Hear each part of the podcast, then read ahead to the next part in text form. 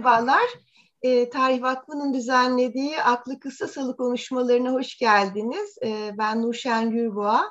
E, Gülay Yılmaz ile birlikte 8 Mart'tan bu yana Aklı Kısa Seminer dizisini koordine ediyoruz. E, bildiğiniz gibi aklı kısa da kadın tarihçilerin çalışmalarını, yayınlarını, araştırma gündemlerini e, ve tarih disiplinine katkılarını görünür kılmayı hedefliyoruz. E, bu doğrultuda bugüne kadar üç seminer yaptık ve bugün de bu seminerin, seminer dizisinin dördüncüsünü gerçekleştireceğiz. Bugünkü konuşmacımız Esra Yakut. Esra Hocam tekrar hoş geldiniz. Çok teşekkür ediyorum, hoş buldum. Sağ olun. E, ve e, Belkıs e, Konan e, tartışmacı olarak katılacak. E, Belkıs Hocam siz de hoş geldiniz tekrar. Çok teşekkür ediyorum, sağ olun, hoş bulduk. E, bugün e, Esra Hoca'nın e, vereceği seminerin başlığı 19. yüzyılda Osmanlı Devleti'nde kadınların boşanmak istiyoruz haykırışları. Benim çok ilgimi çeken bir başlık oldu. Biraz önce konuştuk. Eminim şu an dinleyicilerin de çok ilgisini çekecek. Bir 45 dakikalık bir sunumdan sonra Belkıs Konan Hoca katılacak tartışmacı olarak. Onun soruları doğrultusunda biraz daha açacağız konuyu. Sonra da YouTube üzerinden bize ulaşan soruları aktaracağız Esra Hoca'ya ve onun etrafında bir tartışma gerçekleştireceğiz. Esra Hoca seminere başlamadan önce ben hemen e, Esra Hoca'nın kısa bir biyografisini vermek istiyorum. E, Profesör Doktor Esra Yakut Eskişehir'de dünyaya geldi. Anadolu Üniversitesi Edebiyat Fakültesi Tarih bölümünden mezun olduktan sonra aynı yıl mezun olduğu üniversitenin tarih bölümünde araştırma görevlisi olarak görev yapmaya başladı. E, yüksek lisans tezini Anadolu Üniversitesi Sosyal Bilimler Enstitüsü'nde Profesör Doktor Ahmet Mumcu ile yürütmüş olduğu Osmanlı Devleti'nde Şeyhülislamlık Kurumu adlı çalışması ile 92 yılında tamamladı. E, doktora çalışmasını Osmanlı Devleti'nde Tanzimat sonrası Şeyhülislamlık Kurumu adlı tezi ile Hacettepe Üniversitesi Sosyal Bilimler Enstitüsü'nde Profesör Doktor Ahmet Yaşar Ocağ'ın tanışman, danışmanlığında sürdürdü e, ve 2000 yılında tamamladı. E, daha sonra doktora tezinin düzenlenmiş hali e, 2005 yılında Şeyhülislamlık Yenileşme Döneminde Devlet ve Din adıyla kitap yayın tarafından yayınlandı. Aynı çalışma 2006 yılında Yunus Nadi Sosyal Bilimler Birincilik Ödülü aldı. E, Esra Hoca daha sonra 2007-2008 yılları arasında Amerika Birleşik Devletleri Wisconsin Üniversitesi'nde Profesör Doktor Kemal Karpat'ın yanında proje asistanı olarak çalışmalarını sürdürdü.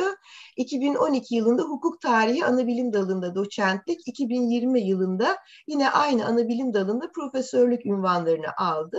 E, halen Anadolu Üniversitesi Hukuk Fakültesi hukuk tarihi anabilim dalında anabilim dalı başkanı olarak görev yapıyor.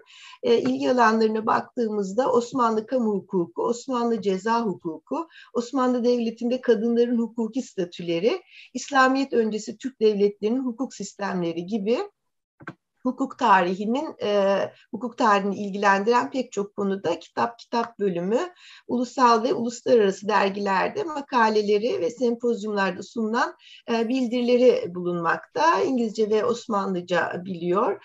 E, son derece özel uzmanlık gerektiren bir alanda hocamız üretim yapıyor. Dolayısıyla ben de şimdi ilgiyle merakla e, dinleyeceğim. E, sözü size bırakıyorum Belkıs Hocam buyurun. Ben e, alayım e, değil mi hocam? Evet sözü. lütfen buyurun. Peki. buyurun. Ee, Çok teşekkür ediyorum. Öncelikle e, Nurşen Hocam, e, Nurşen Gürboğa Hocam ve Gülay Yılmaz Hocam e, böyle bir çalışmada benim de katkı yapmamı rica ettiniz. Çok sağ olun. E, sizin nezdinizde Tarih Vakfı'na da çok teşekkür etmek istiyorum. Ve ayrıca Belkıs Konan hocama e, beni yalnız bırakmadığı için o kadar mutlu etti ki beni inanamaz kendisi de gerçekten destek olduğu için e, çok çok teşekkürlerimi ileterek başlamak istiyorum. E, çünkü e, birlikte olunca ve bir takım şeyleri birlikte yapınca, özellikle de aynı alanda olan kişilerle birlikte olunca çok daha mutlu oluyor insan. Bu sayede ben gerçekten büyük bir keyif aldım bu çalışmadan. Şimdi öncelikli olarak ben şunu söyleyerek sözüme başlamak istiyorum. Gerçekten siz de anlattınız Nurşen Hocam. Benim aslında uzmanlık alanım Osmanlı Kamu Hukuku. E, yıllarca Osmanlı kamu hukuku ile ilgili çalışmalar yürüttüm. E, fakat e, şöyle hani geriye dönüp baktığımda e, kendiniz için ne yaptınız diye sorulduğunda özel ilgi alanlarımdan birisi kadınlarla ilgili uğraşmak ve kadınların hukuki statüleriyle ilgili böyle değişik örnekler bulmak, e, geçmişte kadın e, neredeydi şu anda nerede mukayesesini yapabilmek benim açımdan çok büyük keyif veren çalışmalar. E, bu noktada örneğin Kagem de rica etmişti kadın araştırmalarıyla ilgili benden bir takım şeyler. Onlarla da çalışmalar yürütmüştük. Hakikaten ekstra keyif alıyorum öyle diyeyim. Bu çalışma da aslında öyle bir enteresan şeyin ürünü. Çünkü e, çok fazla hani üzerinde böyle kitaplaştırılmış bir çalışma değil aslında. E, fakat bir e, bildiri olarak hazırlamıştım. İzmir'de kadınlarla ilgili bir e, sunum yapmıştım bir kadın sempozyumunda. E, oradan yola çıkılarak çalışılmış bir konu. Çok da e, benim de keyif aldığım bir çalışma oldu aslında.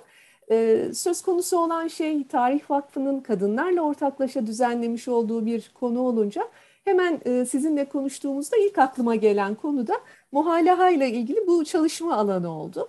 Dolayısıyla bugün dilerim başlık kadar ilgi çekici olur. Dilerim sizler keyif alarak dinlersiniz. Bu noktada sizinle bir takım paylaşımlarda aslında bulunmak istiyorum. Ee, o zaman e, biz sizi şimdi ekranda yalnız bırakacağız bir süreliğine. Çekiliyoruz e, ve sözü size bırakıyoruz. Çok çok e, teşekkür ediyorum. Sağ olun, çok, çok sağ olun. Ee, ben slaytlar hazırlamıştım. Öncelikle onu paylaştım. Ee, görebiliyoruz herhalde bir problem yok. Evet Değil görüyoruz. Hı hı. Tamamdır. Ama e, tek olarak büyütebilirsiniz belki Esra Hocam. Ee, şu anda ya da böyle uygunsa böyle de olabilir. Evet yani şuradan belki. Evet tamamdır. Hı hı. Harika. Benim açımdan bir problem yok. Ee, şimdi 19. yüzyılda Osmanlı Devleti'nde kadınların boşanmak istiyoruz haykırışları dedik konu başlığımıza. Ee, öncelikle ben bu konuya girerken aslında e, slaytlarımızı şöyle pardon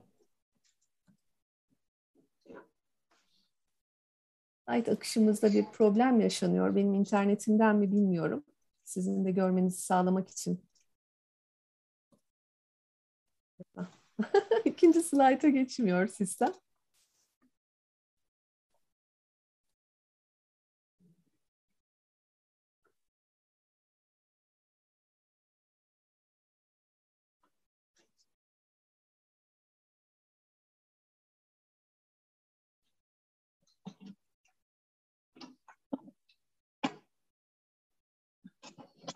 Siz değişikliği görebiliyor musunuz Nurşen Hocam? Slaytlardaki değişimi görebiliyor ee, musunuz? Şu anda ben aynı şekilde görüyorum Esra Hocam. Ee, Anlıyorum. Ee, benim ekranım takıldı. Aslında internetin yavaşlığından mı bilmiyorum. Ee, hatta internet Siz, bağlantısıyla Şu anda ilgili... fakat ok, okunur durumda. Eğer e, sizi zorlayacaksa böyle devam edebiliriz. Çünkü şu anda okuyabiliyoruz. Tamam, problem yok o zaman. Hı hı, ee, Şimdi şöyle e, keşke hani değiştirme şansımız olsa da büyük ekran yapabilsek diye uğraşıyorum ama yok maalesef. Bir problem yaşıyorum. Peki inebiliyor musunuz diğer sayfalara? Yani... İnemiyorum. Problem orada. Ha anladım. Evet, evet değiştiremiyorum slaytlarımı. E, çıkabiliyor musunuz? E, kapatamıyorsunuz herhalde. Hayır maalesef. Hmm, onu nasıl yapabiliriz ee, başka bir yerden? Bir yandan ben de düşünüyorum nasıl bir teknik çözüm üretebiliriz evet, diye. Ben hatta, tekrar e, bağlanıyorum. İnternet bağlantı sayfam da açık kaldı ekranın bir kısmında. E, şimdi şu anda siz göremezsiniz tabii ama. E, şu an kendi laptopunuzda ya da bilgisayarınızda yani bizden bağımsız olarak dosyanızı hareket ettirebiliyor musunuz? Kapatmak, açmak, e, Şu anda bir gelgit yaşandı değil mi? Aa... Değiştirebiliyorum şu anda. Ha, tamam. Önemli olan o. Yani bir kez daha bir ikiye ya da üçe basabilir misiniz Esra Hocam? İkinci ya da Şöyle. üçüncü slayta. Basarak değiştiremiyorum işin tuhaf tarafı ha. ama imgecimi oynatarak halledebiliyorum. Tamam. En azından onu yaşamış olduk. Şöyle iyi şimdi. Tamam Değil mi? peki. Tamam. Buyurun Süper, çok zaman. teşekkür ederim. Öncelikle Haydi. bu aksaklıktan dolayı özür dilerim. Rica ederim. Şimdi buyurun. genel olarak İslam ve Osmanlı hukuk sisteminden kısaca ben söz etmek istiyorum. Osmanlı hukuk sisteminden daha doğrusu söze başlamak istiyorum. Osmanlı Devleti kurulduğu zaman genel olarak baktığımızda hukuk sistemi olarak İslam hukuk sistemini alıyor. Çünkü din olarak İslamiyet'i benimsemiş durumda. Hukuk sisteminde zaten peşi sıra gelen bir e, hukuk sistemi dinden bağımsız olarak düşünülemez İslamiyet. E, hukukla dinin birlikte yürümüş olduğu bir sistem. E, fakat e, şöyle bir istisnai durumu var. Kamu hukuku alanında özellikle e, Osmanlı Devleti'nin İslam hukukuna ilave olarak bazı örfi hukuk kurallarını getirip uygulayabildiğini, e, hatta bu örfi hukuk kurallarından yararlanırken aslında çok önemli kararlar da padişah fermanlarıyla alarak uygulamaya koyabildiğini biz görmekteyiz. Dolayısıyla kamu hukuku alanında sadece İslam hukuku değil özünde baktığımızda aynı zamanda e, eskiden beri gelmiş olan, e, Türklerin eskiden beri getirmiş olduğu hukuk sistemlerinin de etkileri ortaya çıkabiliyor ki biz bunu örfi hukuk diyoruz. E, fakat özel hukuka baktığımızda yani e, kadın ve erkeğin evlenmesi, boşanmaları, miras paylaşımları, e, evlat edinmeleri vesaire pek çok noktaya baktığımızda e, pür İslam hukukunun Osmanlı Devleti içerisinde uygulandığını görmekteyiz. E, yani çok fazla örfi hukuk kuralı işin içerisine sokulmamış, devreye girmemiş. E, dolayısıyla İslam hukukunun temel kaideleri aslında özel hukuk içerisinde birebir alınıyor ve uygulanıyor. E, bu durumda e, biz e, çok fazla hani İslam hukukunun dışına çıkamadığımız bir noktada özel hukuk içerisinde e, hareket etmek durumundayız. Öyleyse Osmanlı hukuk sistemi dediğimiz zaman. Ben bu noktada hareketle özel hukukun içerisinde kadın ve erkeğin evlilik birliğini nasıl sonlandırdıkları, bu sonlanmaların nasıl ortaya çıktığı, nasıl yürüdüğü, sonuçlarının neler olduğu bahsinden birazcık söze girmek ve bu konunun içerisindeki ayrı bir başlık olan muhalaha dediğimiz ya da hul olarak adlandırılan kadın ve erkeğin anlaşarak bugünkü günümüzdeki anlaşmalı boşanmaya yaklaşan bir şekilde anlaşarak evlilik birliğini e, sonlandırma şeklinin ne olduğundan bugün sizlerle birlikte e, bir takım örneklerle e, söz etmeye çalışacağım ve ortaya koymaya çalışacağım. Şimdi muhalahaya geçmeden önce Osmanlı hukuk sistemi içerisinde evliliğin sona erdiren nedenler neler, nasıl sona eriyor evlilik? Bunlardan şöyle ana başlıklar halinde kısaca söz etmek istiyorum. Evliliği sona erdiren hemen aklımıza ilk geliveren neden ölüm. Yani eşlerden birinin vefat etmesi. Bu kadın olabilir, erkek olabilir. Eşlerden birinin vefat etmesi sonucunda evlilik birliği tabii ki sona eriyor. Evlilik akti sona eriyor. Ee, aslında erkek açısından e, eğer karısı vefat ettiyse e, önemli bir yaptırım söz konusu değil. Ee, erkek hemen e, eşi vefat ettikten sonra başka bir kadının nikahını alabilir, evlenebilir. Ee, İslam hukuku açısından buna e, karşı gelecek bir uygulama söz konusu değil. Bir de zaten tek eşlilik durumu söz konusu değil İslam hukuku içerisinde hepimiz biliyoruz. Bir erkek birden fazla kadınla dört eşe kadar eşle evlenebiliyor. Dolayısıyla e, yani eşi vefat ettikten sonra yeni bir eş almasına herhangi bir sakınca görünmüyor ve bir süre de e, geçmesi gerekmiyor. Ama kadın açısından eğer e, eşi vefat ettiyse bir kadının e, İslam hukuku hepimiz biliyoruz. Özellikle doğacak çocukların nesebinin sahih olmasına, sahih nesepli çocukların dünyaya gelmesine büyük önem veren bir hukuk sistemi. E, bu noktada kadının gebe olup olmadığının tam olarak saptanabilmesi için iddet dediğimiz belli bir süre beklemesi şartını getirmiş. Bu süre ölümle noktalanan e, evlilik akitlerinde 4 ay 10 günlük bir süre. Bu süreyi geçirdikten sonra ancak kadın bu iddet süresini tamamladıktan sonra ancak başka bir erkekle evlilik akti gerçekleştirebiliyor. Bu öyleyse evlilik e, aktini sonlandıran nedenlerden birincisi.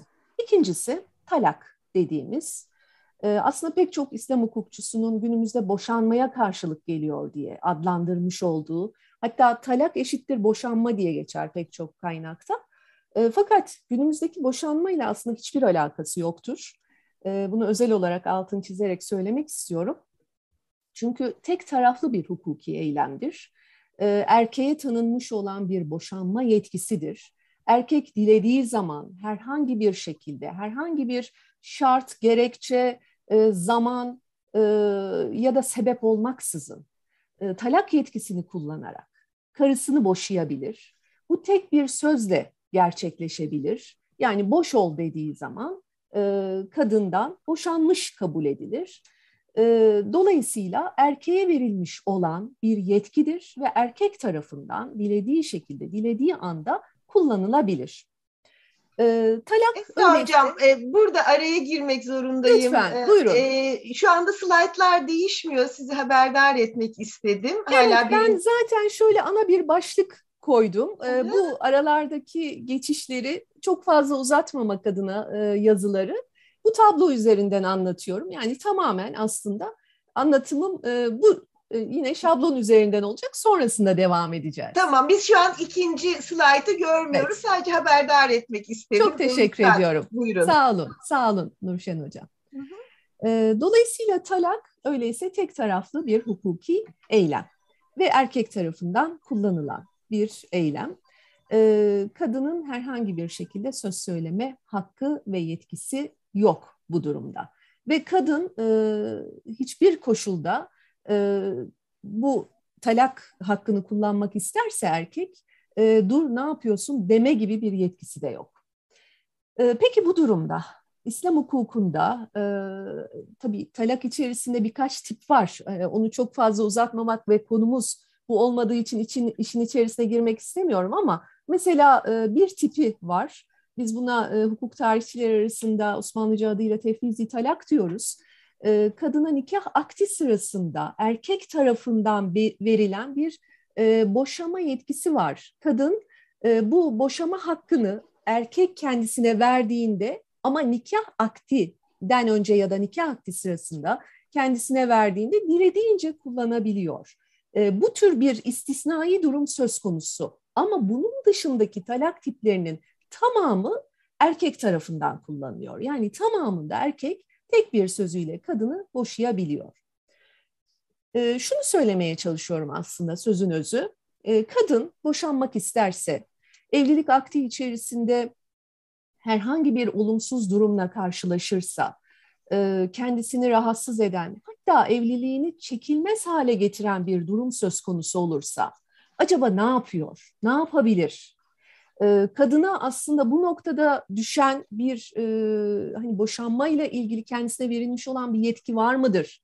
Bu sözüne ettiğim talak tipi dışında erkek tarafından kendisine verilen, bahşedilen yetki dışında acaba bir yetki var mıdır? Buna göz atmak istiyorum ben. Bu noktada karşımıza iki yol çıkıyor. Bunlardan biri tefrik.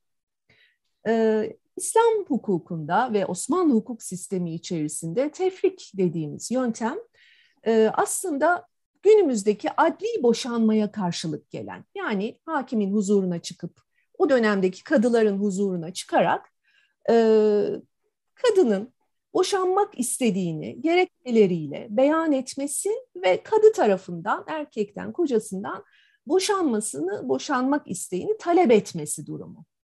Kadı eğer e, gerekçeler sağlamsa ve İslam hukuku içerisinde olumlu karşılanacak gerekçelerse e, tefrik yöntemiyle mahkeme huzurunda kadınla erkeğin boşanmasına karar verebilir. Peki bu yöntemi acaba kadınlar diledikleri anda değişik gerekçelerle müracaat edebiliyorlar mı? Maalesef hayır. E, bu sorumuzun cevabı niçin peki? E, şunun için bir kere Osmanlı Devleti biliyorsunuz resmi mezhep olarak Hanefi mezhebiyle idare edilen bir e, hukuk sistemi. E, aslında zaman zaman bazı bölgelerde örneğin Şafiilerin ya da Malikilerin daha yoğun yaşadığı bölgelerde Şafii hukuk e, sisteminin bazı örneklemlerini de alıp kendi içerisinde kullanabilmiş ama genel manada baktığımızda Hanefi hukuk sistemi içerisinde e, hukukunu e, oturtmuş, yerleştirmiş bir e, sistemi var. Hanefilerde e, tefrikle ilgili uygulamalar sınırlanmış. Nasıl sınırlanmış? Bir kere e, kocanın iktidarsızlığı yani e, kadının çocuk sahibi olmasını engelleyecek bir durumunun olması tefrik için gerekçe sayılıyor. Ya da e, kadının yine e, evlendiği zaman eşiyle cinsi münasebet kurmasını engelleyecek bazı durumlar. E, mesela çok önemli cinsi rahatsızlıklar örneğin. E, erkekten tiksinmesine neden olacak, e, onunla birlikte bir e, ömür geçirmesine engel olacak bazı rahatsızlıklar. Ya da e, akli e, melekelerindeki zayıflık erkeklerin vesaire. Bu tarz çok çok önemli. Evlilik birliğini kökünden zedeleyecek bazı gerekçeler olmadıkça tefrik yoluyla e, kadı huzuruna çıkıp kadın e, herhangi bir şekilde kocasından boşanmayı talep edemiyor. Ancak bu tarz gerekçeler dediğim gibi olduğu zaman kadı tarafından e, evlilik akdinin sonlandırılması amacıyla mahkemeye çıkabiliyor. Böyle bir hakkı var. Bunu öyleyse bir kenara koyalım. Yani kadının sınırlı da olsa faydalanabileceği böyle bir hak var. Bunun dışında asıl kadınların ta Osmanlı Devleti'nin başından yıkılışına kadar kullanmış oldukları önemli bir hakları var. Buna biz muhalaha diyoruz. Muhalaha nedir? Muhalaha biraz önce e, söz ettim. E, karşılıklı anlaşma ile boşanma. Yani erkek ve kadın anlaşarak, ortak bir noktada anlaşarak evlilik birliğini devam ettirmek istemiyorlarsa e, yine e, illaki mahkemeye çıkmalarına da gerek yok. Ama genellikle bu tip davaların mahkeme huzurunda görüşüldüğünü biz biliyoruz. Birazdan gerekçelerini sıralayacağım. E, muhalaha yoluyla ayrılığı seçebiliyorlar. Muhalaha yoluyla ayrılığı seçerken önemli olan noktalar, yani önemli dikkat etmemiz gereken noktalardan bir tanesi şu. Bir kere kadının kocasını ikna etmesi gerekiyor. Boşanacağına. Kadın e, kocasını ikna etmedikçe, koca e, okeylemedikçe yani ben de boşanmak istiyorum tamamdır bu iş demedikçe e, muhalahayı gerçekleştirme durumu söz konusu değil. Peki diğer yöntemlerden farkı ne? Yani aslında şöyle bir soru uyandırmak istiyorum zihninizde. Erkek dilediği zaman talak yetkisini kullanma hakkına sahip. Dilediği zaman e, karısını boşayabilir. Boş ol dediği anda boşama hakkı ve yetkisi kendisinde. Neden bu yönteme gitmiyor da? Muhalahayla karısının kendisini ikna edip e, tamam boşanabiliriz dedirtme yoluna giriyor zaman zaman. Bu noktada biraz zihninizde soru işaretleri uyanmasını aslında arzuluyorum. Bunun nedeni şu, e, genel olarak baktığımızda e, kadın bir takım bedeller ödemek zorunda. Bu bedeller maddi bedeller. Bu bedeller aslında kadının en doğal hakkı olan ve İslam hukuku açısından kendisine tanınmış en doğal haklardan birisi olan mehir hakkı var.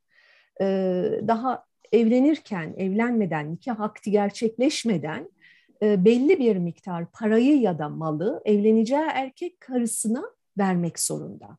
Genellikle bu mehir bedelinin yarısını peşin vermişler e, eşlerine, yarısını sonradan vermek üzere bekletmişler erkekler İslam hukuku içerisinde. İşte bu mehir bedeninin peşin alınanı ya da ikinci taksidi dediğimiz o erkeğin elinde bekletilen, bekletilen mehri müeccel dediğimiz kısmı ikinci taksidinden vazgeçebiliyor kadınlar. Ya da e, zaman zaman belirli durumlarda örneğin e, kadınların nafakalarından dahi vazgeçebildiklerini görüyoruz. Şimdi ilerleyen e, süreçte bunların örneklerini vereceğim için sadece bu kadar konuya girmek istiyorum ve e, buradan sonra aslında ben birazcık daha ilerleyerek, birazcık daha konuyu geliştirerek 19. yüzyılda kadının e, slaytlarda yine bir takılma var. Yok maalesef ilerlemiyor. İmgeç'te de ilerlemiyor. Şöyle, heh, şöyle gidelim. Belki şuradan ilerletebiliriz. Aynen ilerledik. 19. yüzyılda Osmanlı Devleti içerisinde birazcık kadının geçirmiş olduğu o değişim, o sosyoekonomik ve kültürel değişimden kısaca söz etmek ve konumuza yeniden geri dönmek istiyorum. Tanzimat süreci ve 19. yüzyıl ilginç bir süreç. 19. yüzyıl hepimizin bildiği gibi aslında pek çok tarihçi ve hukuk tarihçisinin bildiği gibi ve İlber hocamızın da e, eserinde çok net bir şekilde belirtmiş olduğu gibi şu açıdan ilginç bir süreç. Bir kere imparatorluğun en uzun yüzyılı aslında. İmparatorluğun en uzun yüzyılı ve e, bu yüzyıl içerisinde pek çok değişim ve dönüşüm yaşanıyor. Bu yüzyıl içerisinde yaşanan değişim ve dönüşümün en temel noktalarından bir tanesi, en temel, en önemli noktalarından bir tanesi kadınla ilgili olan değişim ve dönüşüm. Tanzimattan sonraki süreçte Osmanlı'da kadının toplum içerisindeki statüsünde önemli iyileştirmelere gidiliyor. Ee, kadınların eğitim hakları genişletiliyor, yeni meslekler edinmeleri için bir takım önemli temel adımlar atılıyor. Ee, bunlarla ilgili birkaç örnek vermek istiyorum ben. Ee, bu birkaç örnekten bir tanesi mesela 1842 yılında e, çocukların ölümleriyle ilgili önemli bir tespit yapıyor devlet ve bu tespit içerisinde aslında e, yayınlanan bir ferman var padişah tarafından yayınlanan. Ebelerin bilimsel eğitimden geçmeleri e, gerektiği belirtiliyor ve e, fermanın içeriği paralelinde ebelere 1843 yılında ilk kursların açılması isteniyor. Dolayısıyla ebelik mesleğiyle ilgili bir gelişimin söz konusu olduğunu biz görüyoruz 1843 yılında. Bu önemli bir adım aslında kadınlara meslek edindirme anlamında önemli bir adım. Bir diğer önemli nokta 1847 tarihinde gerçekleşiyor. Bu tarihi süreçleri periyodik olarak hani çok fazla aslında sıkmamak adına söylemek taraftarı değilim ama şöyle bir durum var ki bunların üzerinden de geçmeden kadının toplum içerisindeki yapısını ortaya koyabilmemiz çok zor. Bu nedenle 1847 ve sonrasındaki sürece de kısaca değinerek devam edeyim. E, ilk defa miras hukukunda e, bütün çocuklara eşit intikal hakkı tanıyan irade-i seniye yayınlanıyor. Dolayısıyla bu tarihi süreç içerisinde e, önemli bir adım. Nasıl önemli bir adım?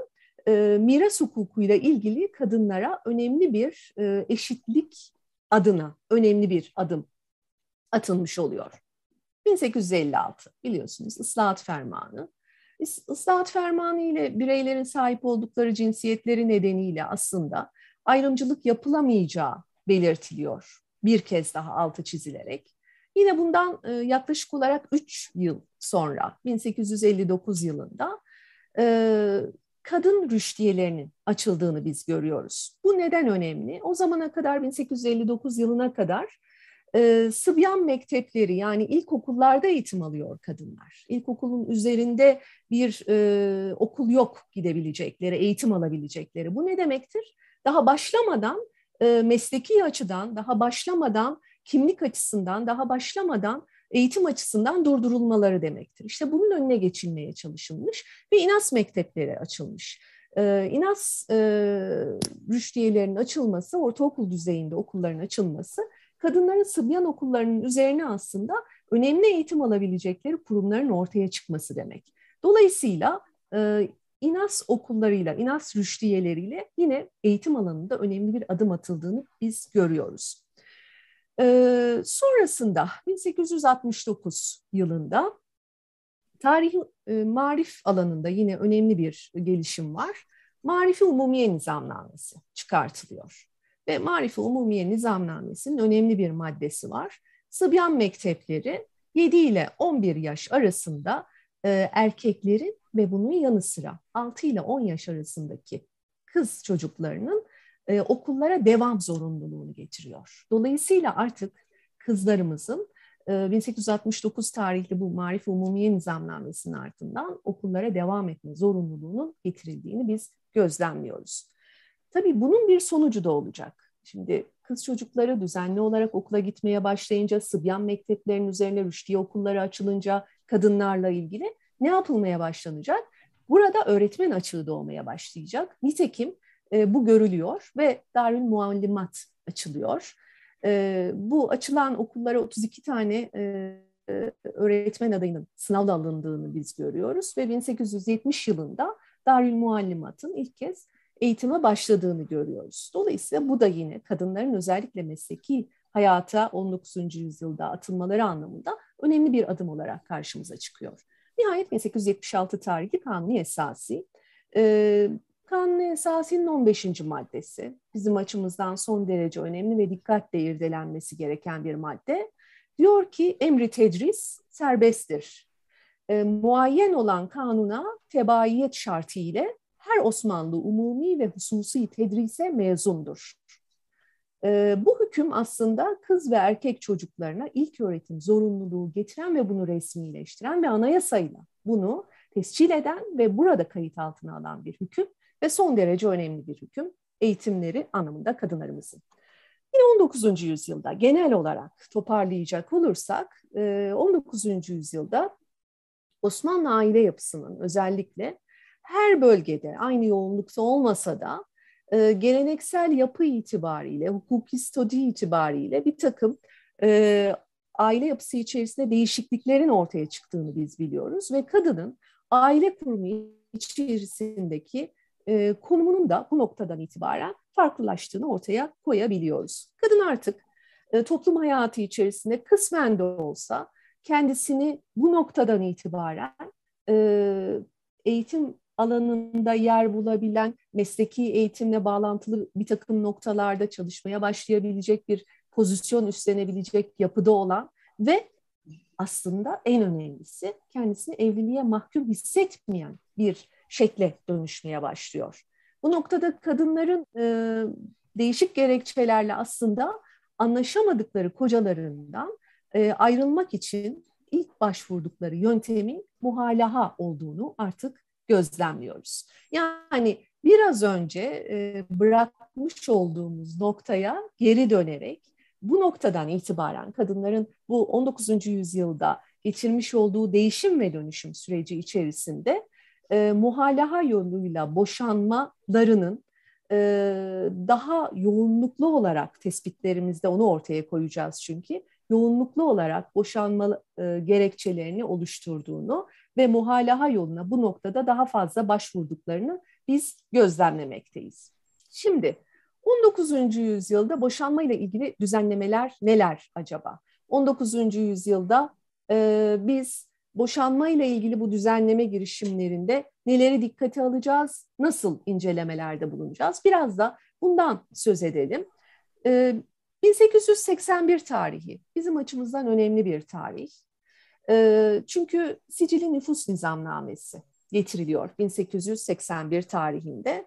Ee, o zamana kadar aslında bütün biraz önce söz etmiş olduğumuz talakların yani erkek tarafından dilendiği zaman kullanılan o boşanma hakkının resmi kayıt altına geçirilmediğini ve bunun resmi kayıtlarının tutulmasının zorunlu olmadığını görüyoruz. Fakat 1881 yılından itibaren Sicili Nüfus Nizamnamesi'nde artık kadın resmen, resmi olarak e, boşandıktan sonra bu kayıtlar sicillere geçirilmek zorunda. Çünkü e, Sicili Nüfus Nizamnamesi bu zorunluluğu getiriyor nüfus siciline mutlaka talak kayıtlarının düşünmesi zorunluluğu getiriliyor. Bu önemli bir durum. Neden? Çünkü e, aksiyan pek çok nokta oluyor. Talaklar böyle sözde kaldığı zaman afaki durumda kalıyor. Dolayısıyla da kayıt düşünmediğinde pek çok nokta itiraz edildiği zaman ne yapılacak? Tartışmaya açılacak ve tartışmalı olacak doğal olarak. 1881 tarihli Sicili Nüfus Nizamnamesi buna engel olmaya çalışmış aslında. 1884 tarihi yine bu alanda önemli bir e, yıl. Burada yine 1881 tarihinde getirilmiş olan Sicil'in nüfus nizamnamesine ilave olarak bir tarifname getiriliyor. Tarifname. Bu tarifname mahalle imamları ile bir takım ruhani reislerin verecekleri e, belgelerin şekil yönünden düzenlenmesini sağlayan bir aslında tarifname. Yani nasıl hazırlanacak, nasıl düzenlenecek, resmiyete nasıl geçirilecek bunların hepsi 1884 tarihinde tespit ediliyor. 1887 bunun hemen ardından Sicil'in nüfus nizamnamesinin dördüncü ve beşinci fasıllarına bir ilave gerçekleştiriliyor. Ve bu ilave madde ile aslında evlenme ve boşanma olaylarını zamanında bildirmeyen e, muhtarlara ve zımmi vatandaşların tabi oldukları ruhani reisler kimse ruhani reislere e, bir para cezası öngörülüyor. Dolayısıyla mutlaka ve mutlaka bu dördüncü, beşinci maddede belirtildiği gibi hem evlenme hem boşanma olayları belli bir süre içerisinde ne yapılmak zorunda? Sicillere kaydedilmek zorunda, belirtilmek zorunda ki herhangi bir aksaklık söz konusu olmasın. Ardından 1900 ve 1902 yıllarındaki o bizim konumuzun dışındadır 20. yüzyıla geçildiği için ama buraya gelmişken hemen kısaca söz etmek istiyorum. Gerçekleştirilen konuyla ilgili bir takım yeni nizamnameler var ama bu nizamnameler söze edilen başlıklarla ilgili herhangi bir değişiklik getirmemiştir. Yani asli olan 19. yüzyıldaki e, sicili nüfus nizamnamesi ve sonradan birkaç adım daha ileri giderek getirilen küçük çapta müthiş niteliğindeki bir takım düzenlemelerdir. Bunlar da bizim açımızdan önemli ve zihnimizin bir kenarında özellikle 19. yüzyıl açısından durması gereken önemli noktalar. Ee, şimdi bu noktadan hareketle muhalaha kayıtlarıyla ilgili hani talak kayıtları gündeme alınıyor, resmiyete dönüştürülüyor.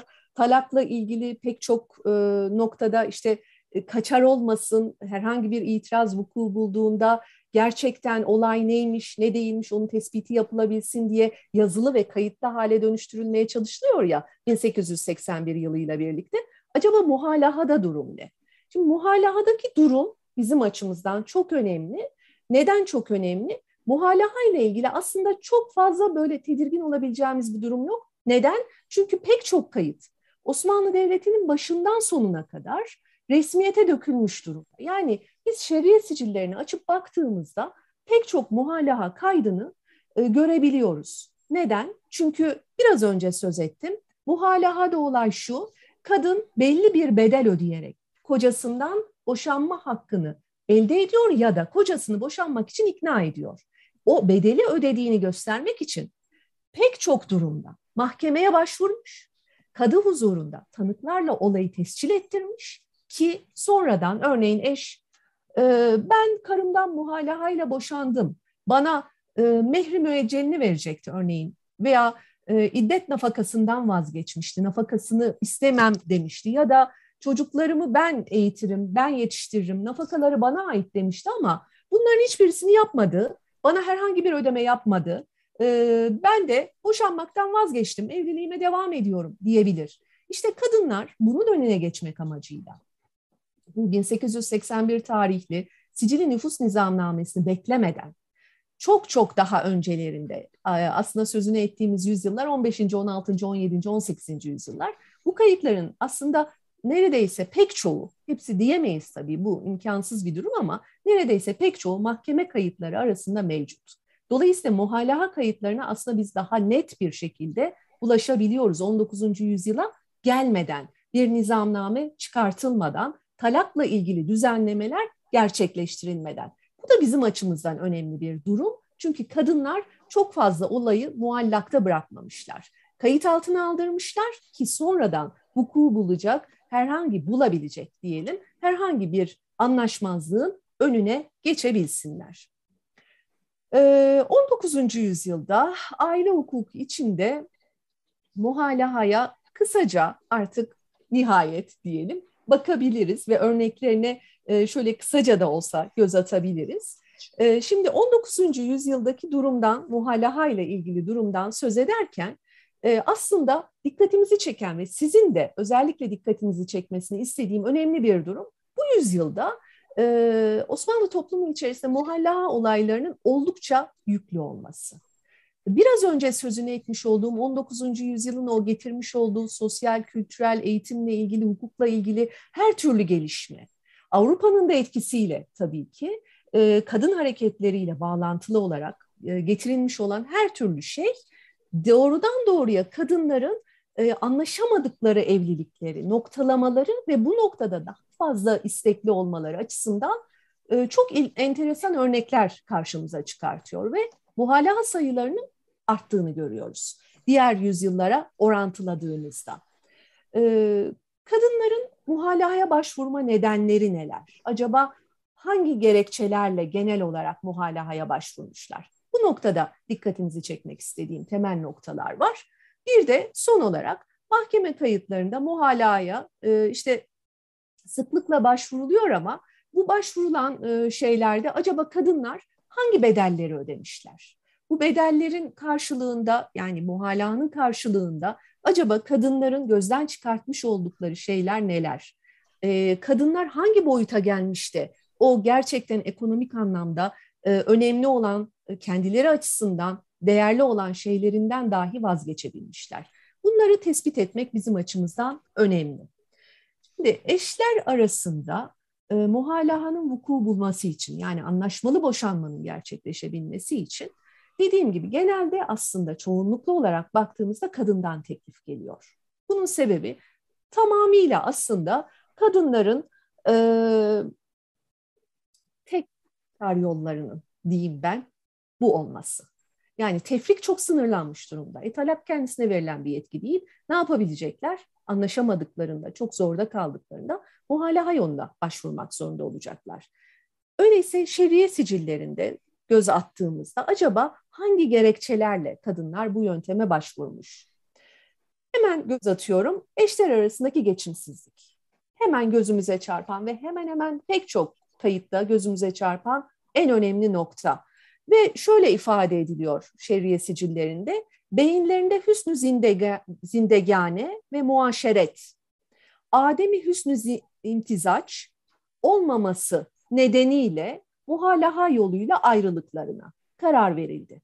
Kayıtlarda e, eşler arasındaki geçimsizliği ifade eden sözcüklerden belli başlıları bunlar daha derinlere indiğimizde pek çok olayda genel böyle yüzeysel terimlerle aile içerisindeki şiddetli geçimsizliğin gözler önüne serildiğini görüyoruz. Ama bazı detaylı olaylara girdiğimizde görüyoruz ki aile içerisindeki şiddet aslında hemen en göze çarpanlarından birisi. Yani kadınların e, boşanma ihtiyaçlarının o evlilikten kurtulup bir an önce kendilerini e, ama çocuklarına adayacaklar ama anne babalarıyla e, yaşayacaklar ama başka bir evlilik yoluna gidecekler. O artık tamamıyla sonraki süreç kendilerine ait ama bir an önce o başlarında bulunan ve kendilerine şiddet uygulayan, aile içi şiddet uygulayan kocalarından kurtulmak.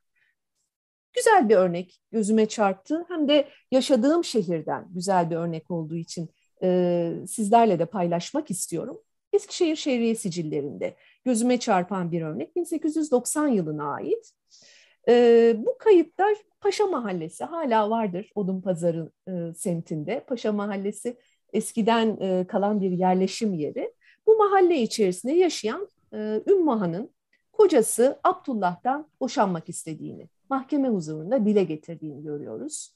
Gerekçesi şu, diyor ki kocam içki müptelası. E, hatta bu müptelalığı o düzeyde ki bana her gece, her gün, her dakika eza ve cefa çektiriyor. Ben bundan kurtulmak istiyorum. Muhalaha yoluyla ayrılmak istiyorum. Mahkeme huzuruna olayı getiriş nedeni bu. Aile içi şiddet. Başka gerekçeler de var. Aslında vaktinizi çok fazla almamak adına bağlantılar kuruldu, kurulamadı derken çok fazla uzatıyoruz. Onun için örnekleri kısa keserek e, tek tek örnek vermek ihtiyacındayım. Aile içi şiddetin dışında mesela kadının kocası tarafından e, ibadetlerine karışılması. Bu da önemli bir gerekçe. Zaman zaman öyle örnekler var ki kadın ibadet etmek istiyor, koca bunu engel oluyor. Yani İslamiyet'in farzı olan işte namazı kılmak, orucu tutmak vesaire ibadetlerine dahi eşler tarafından karışılabildiğini biz görüyoruz örneklerde. Zaman zaman da bunun tam tersi uygulamalar var. Kadın örneğin namaz kılmak istemiyor ya da oruç tutmak istemiyor. Erkek tarafından baskılanarak yaptırılmak zorunda kalıyor ve dolayısıyla da e, kadın mahkemeye müracaatında bunu dile getiriyor. Bunlarla ilgili de önemli kayıtlar var. Bunun haricinde birazcık e, aslında e, müferit bir olay ama e, yine de rastladığım olaylardan olduğu için altını çizerek söylemek istiyorum.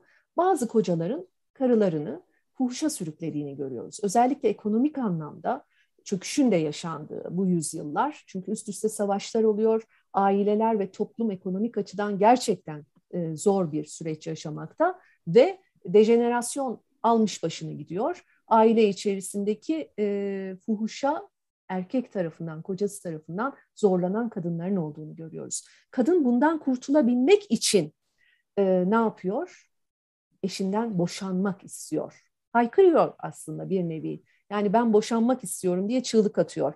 Bunun en güzel örneği bakın 1891 tarihli bir kayıt. E, bu kayıt da yine enteresan bir şekilde Eskişehir'den.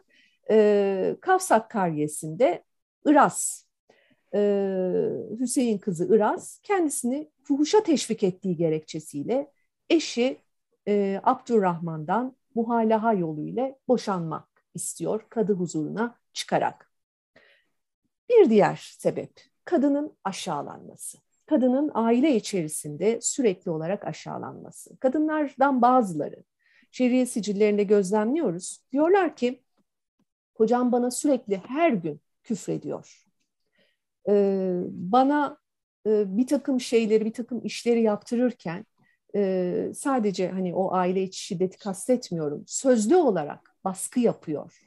Beni aşağılıyor, yerden yere vuruyor. Ben kendimi çok kötü hissediyorum.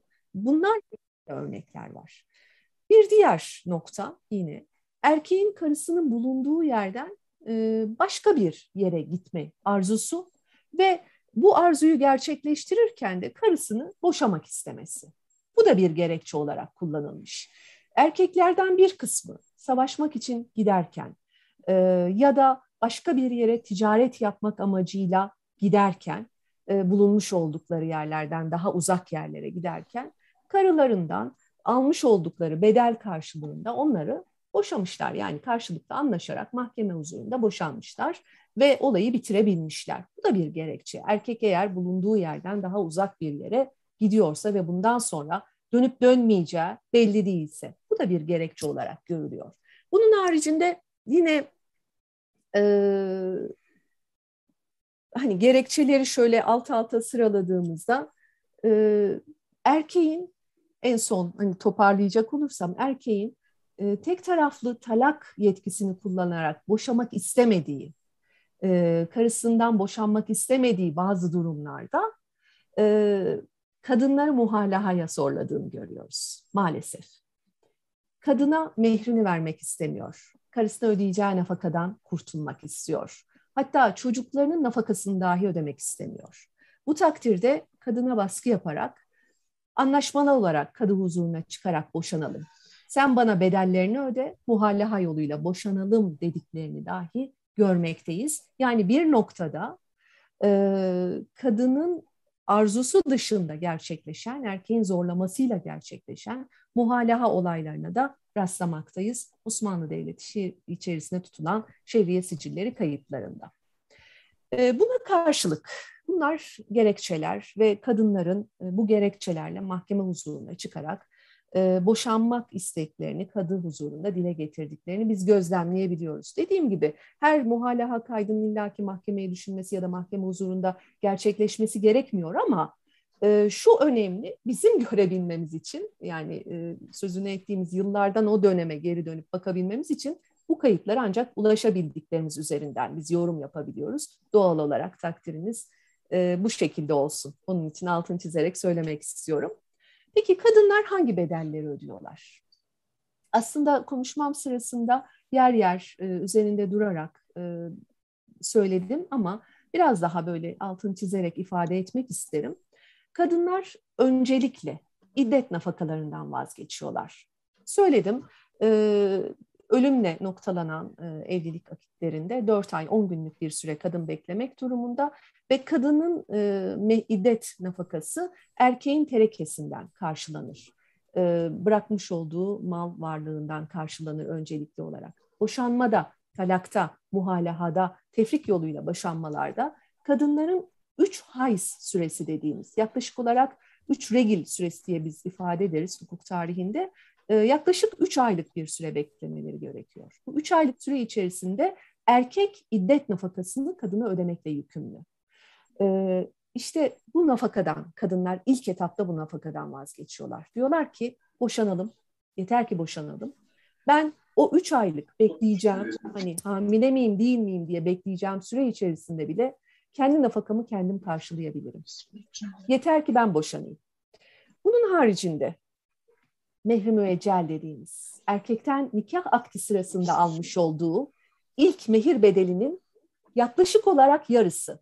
Boşandığı takdirde diyelim ki 10 bin akçelik bir mehir ödeyecek erkek kadına evlenirken 5 bin akçesini verdi. Diğer 5 bin akçesi de e, boşanma ya da ayrılıkla noktalanması durumunda saklı kaldı.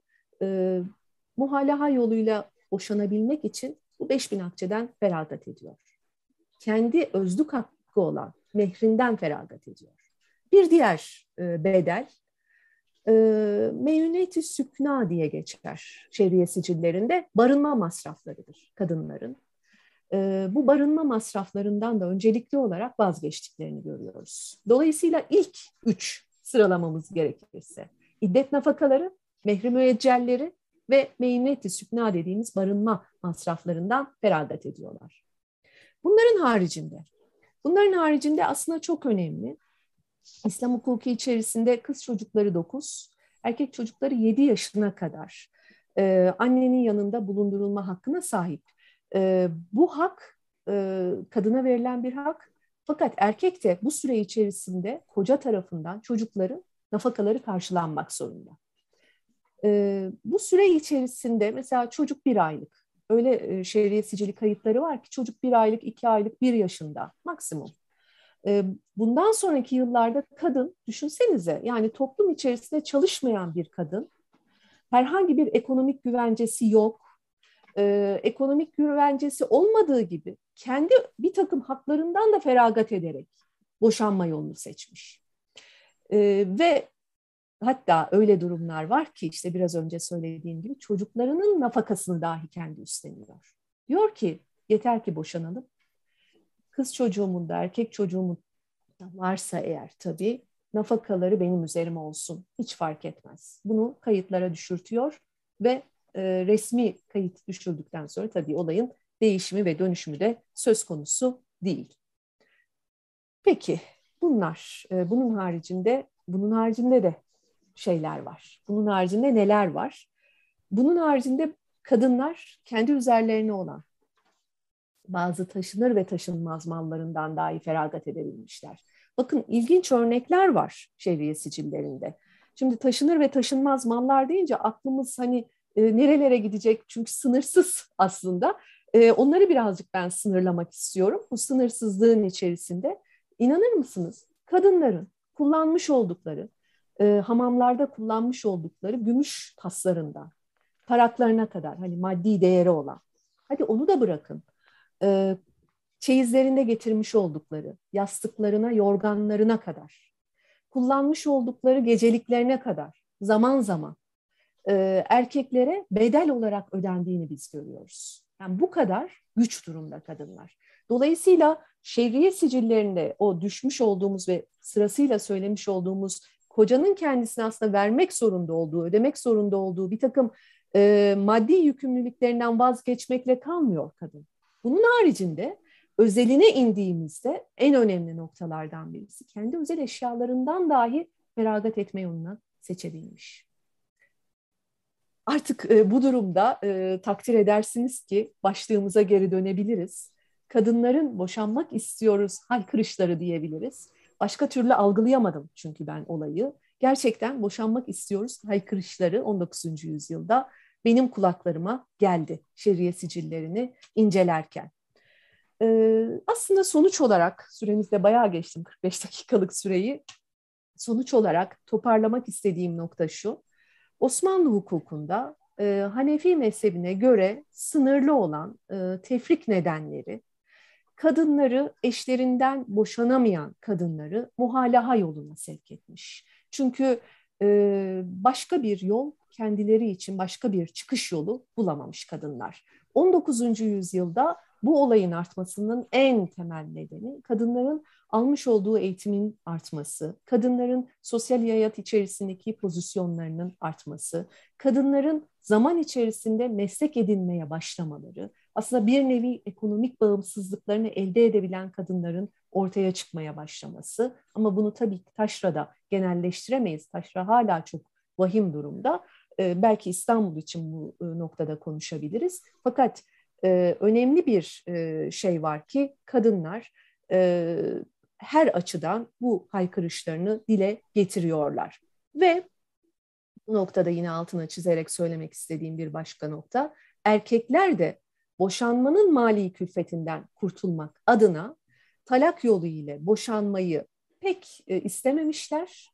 Kendilerine verilen önemli bir yetki olmasına ve hak olmasına rağmen bu yönteme başvurmamışlar. Sıkça muhalahaya e, başvurmaya çalıştıklarını ve kadınları yer yer muhalaha yoluna ittiklerini biz görmekteyiz. Aslında muhalaha sonucunda özgürlüğüne kavuşan kadınların e, iddetlerini tamamladıktan sonra zaman zaman başka evler, erkeklerle evlenebildiklerini biz e, sonraki süreçte isim olarak takip ettiğimizde görebiliyoruz. Çünkü ekonomik anlamda güç durumdalar. Yeni bir evlilik yapmazlarsa herhangi bir çıkış noktaları yok. Zaman zaman ailelerinin yanında yaşamaya devam edebiliyorlar. E, ve bir şekilde aslında artık o kurtulmak istedikleri kocalarından, kendilerine eziyet eden kocalarından kurtulduktan sonra kendi yaşantılarını devam ettirmeye çalışıyorlar. Çok teşekkür ediyorum dinlemeniz ve e, beni de böyle büyük bir zevkle anlatmaya sürüklediğiniz bu çalışma için e, çok çok teşekkür ediyorum. Benim sunumum bu kadar. Çok teşekkürler e, Esra Hocam. E, bizler de e, ilgiyle dinledik. Bir çok teşekkür ederim. Ben de. Sağ olun Gülşen Hocam. Şimdi eminim Belkıs Hocam da güzel sorularla, yorumlarla biraz daha açacak, üzerinde duracağız. Biraz da programı geç, konuşmaya geç başladığımız için hani süreyi de gayet iyi kullandınız. Dolayısıyla süremiz var. E, şimdi o zaman ben e, Belkıs e, hocama sözü vereceğim ama öncesinde ben Belkıs hocayı da hemen e, e, dinleyicilere, izleyicilere kısaca tanıtmak istiyorum. E, izninizle önce metnime ulaşayım. Bakayım nereye koydum onu. E, bulabilirsem hızla. Bulamazsanız da ben kendimi tanıtayım hiç önemli değil. ben evet şimdi ulaştım. Evet hemen. E, evet e, şimdi e, evet e, konuşabilirim. E, doçent Doktor Belkıs Konan Ankara Üniversitesi Hukuk Fakültesinden mezun oldu. Lisans ve doktora eğitimini yine Ankara Üniversitesi Hukuk Fakültesi'nde tamamlamıştır.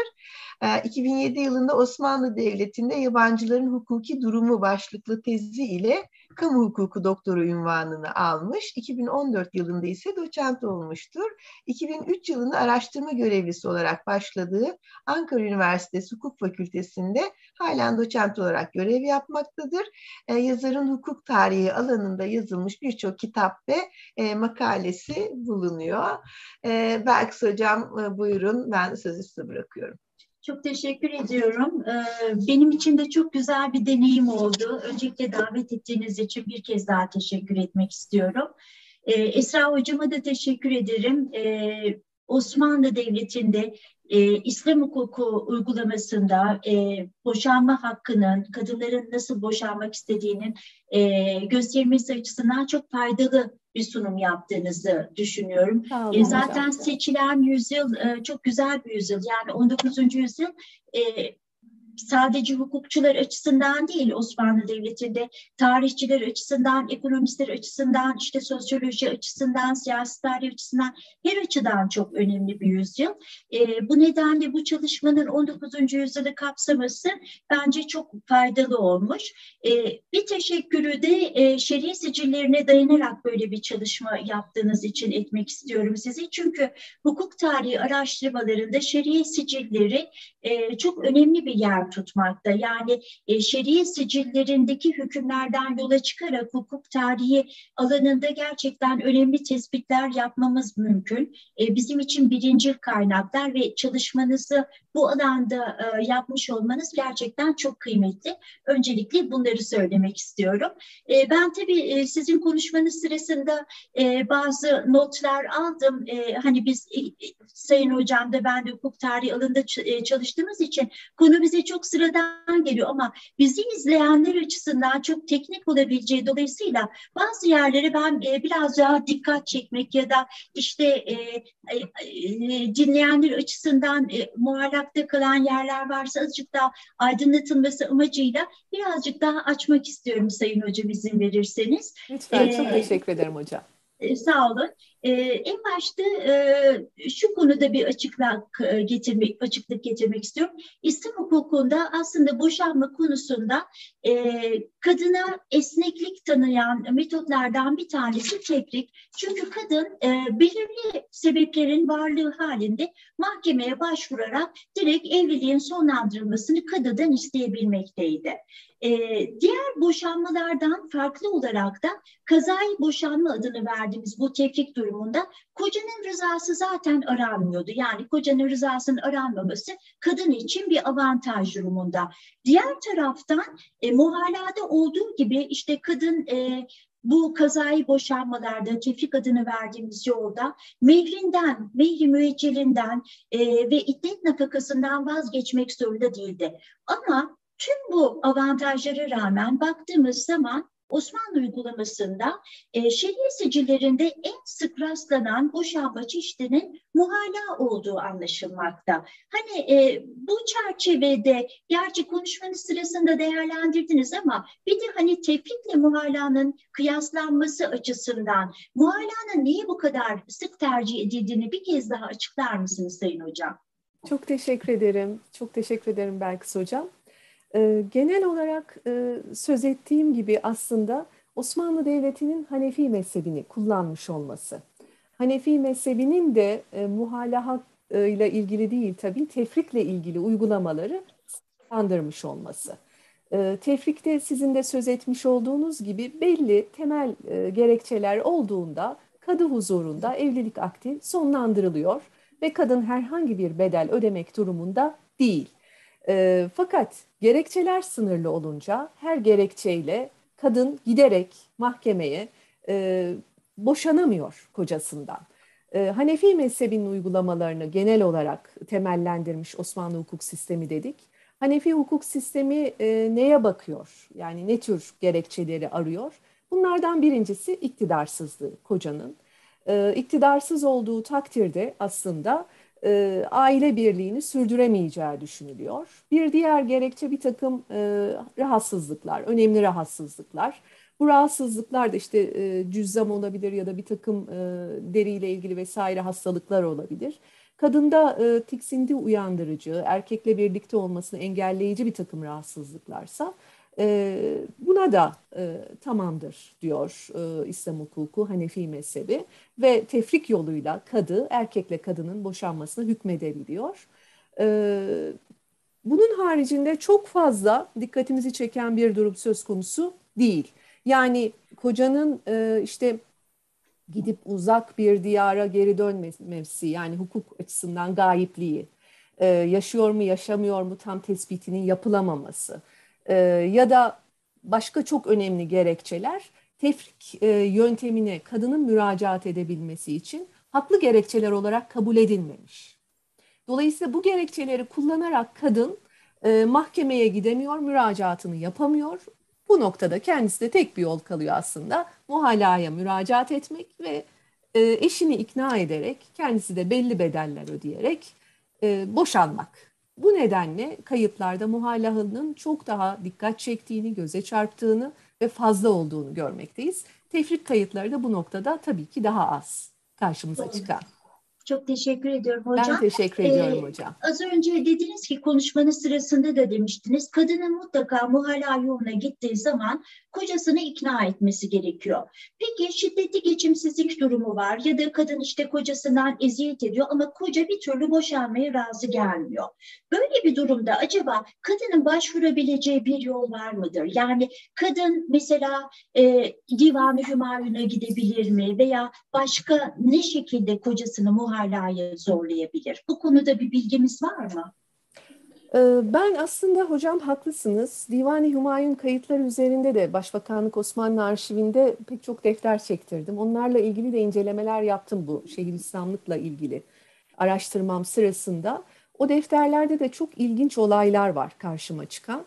Ee, biliyorsunuz e, pek çok tarihçi arkadaşımız da biliyor. Sadece hukuk tarihçileri değil. Divan Hümayun'un en önemli özelliği halkın da şikayetlerinin dinlendiği bir kısmının olması. Yani Divan-ı Hümayun sadece e, oturulup bir takım siyasi işlerin görüşüldüğü ve karara bağlandığı bir kurul değil. Bunun haricinde e, bir takım temiz davaları görüşülüyor, bir üst düzey mahkemesi gibi özelliği var ve halkın şikayetleri de dinleniyor. O noktada da eski e, Türk devletlerinden ve Türk İslam devletlerinden gelen ve İslam devletlerinden gelen mezalim mahkemesi özelliği de yüklenmiş Divan-ı Hümayun'a. Dolayısıyla kadınlar e, aslında e, eğer muhallaha yoluyla da olayı halledemezlerse şikayetlerini Divan-ı Hümayun'a getirerek karara bağlatabiliyorlar, iletebiliyorlar. E, yeniden durumun görüşülmesi, karara bağlanmasını talep edebiliyorlar. Ama derseniz ki burada kaçta kaç, o noktada Divan-ı Hümayun defterlerinin daha bir titizlikle ele alınıp hani verilen kararların net bir şekilde işte şu kadar başvuru var, bu kadar e, sonuçlanan olaydan şu kadarı kadınla kocasının ayrılığına hükmetmiş diye geri dönüp yeniden bir incelenmesi gerekiyor. O noktada elimde sayısal bir veri yok ama dediğiniz gibi akseden pek çok olayın olduğunu biliyorum araştırmalarımda.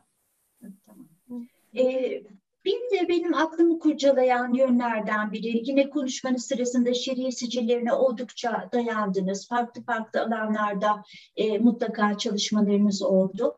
E, acaba 19. yüzyılda İstanbul'da yaşayan bir kadın ile Taşra'da ya da Anadolu'da yaşayan böyle orta halli bir kadın arasında muhalaya başvurma e, oranında istatiksel olarak bir farklılık buldunuz mu yaptığınız araştırmalarda? Yani Anadolu'da muhala yolunu tercih eden kadınlar e, İstanbul'da kıyaslandığında eşit mi, daha mı az veya işte oranlar birbirine yakın mı? Bu konuyla ilgili verilere ulaşabildiniz mi hocam? Aslında evet hocam yani şöyle diyeyim ben biraz da vakit geçtiği için çok fazla üzerinde durma şansım olmadı. size elimde olan verilerden şöyle örnekler vererek her ikisinin üzerinde en azından sayısal anlamda 19. yüzyıl üzerinden sözünü ettiğimiz yüzyıl 19. yüzyıl olduğu için bir takım verileri ortaya koymaya çalışayım. Hemen şöyle elimde olanlardan.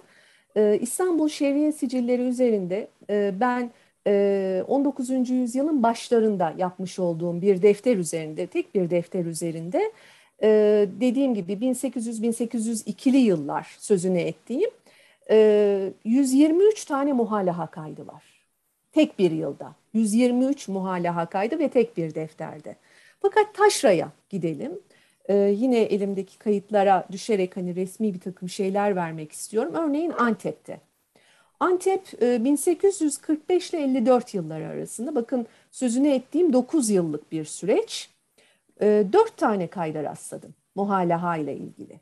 Afyon'da 1847-48 yılları arasında 4 tane kayıt var. Burada yine bir yıllık süreçte 4 kayıt ama İstanbul'da takdir edersiniz ki 123 kayıt nerede? Afyon'daki 4 kayıt nerede? Ya da Antep'te örneğin 9 yıllık bir periyotta dört tane kayıt nerede? Çok e, aşırı uçlarda fark var.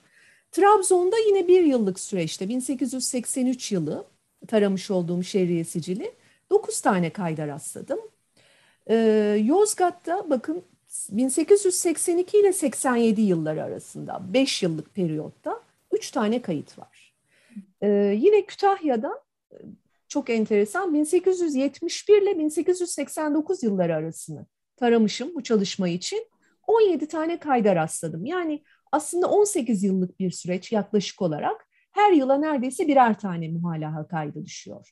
Şimdi takdir edersiniz ki hani Orta Anadolu, Karadeniz e, ya da Güneydoğu Anadolu'dan örnek verdiğimizde kayıtların çok daha düşük olduğunu görüyoruz. Yani taşra muhalahaya başvurma açısından çok daha düşük kayıtlar var şeriye sicillerinde. İstanbul'da tek bir yılda 123 vakanın olması hakikaten e, enteresan bir olay. Hani sonraki yıllara bakma şansım olmadı ama muhtemelen ilerleyen yıllara bakmış olsam bu başlangıç yılı 19. yüzyılın çok daha arttığını görmüş olacağız. İstanbul gerçekten çok farklı. Muhalahaya sıkça başvurmuş kadınlar. Doğru. E, tabii yine şeriye sicillerinden hareket ederek aklıma bir de şöyle soru geldi.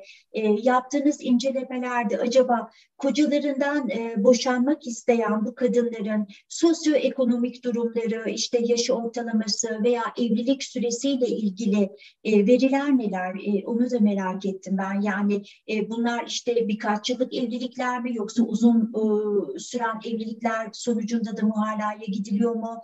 İşte sosyoekonomik durum nasıl? Çünkü şeriye sicilleri sadece hukukla ilgili değil, bize sosyokültürel ve ekonomik anlamda da çok önemli bilgiler veriyor. E, bunu da sormak isterim hocam.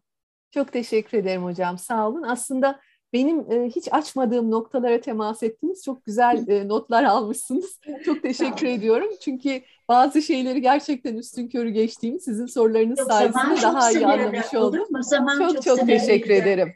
Sağ olun. E, şöyle ki e, sosyoekonomik durumları gerçekten daha üst düzeydeki ailelerin kızlarının muhalaha yoluna başvurduğunu gözlemledim. Nedeni şu, e, öyle olaylar var ki yani keşke elimdeki notlardan bulabilsem. E, mesela biraz önce söz ettim ya çocukların nafakasını bile kadın kendi üzerine almış. Çocukların nafakasını kendi üzerine alması demek e, hiçbir şekilde eğer ekonomik anlamda bir güvencesi yoksa bunu yapabilmesi bir kadının imkansız. Hatta devam eden vakalarda, olaylarda şunu gözlemledim. Kadın diyor şeriye sicili kaydında, şu anda açıp birebir okuyamayacağım ama kadın diyor e, eğer yeniden evlenirse bu takdirde çocukların nafakası kadının annesi tarafından üstlenilecektir diye de not düşünmüş.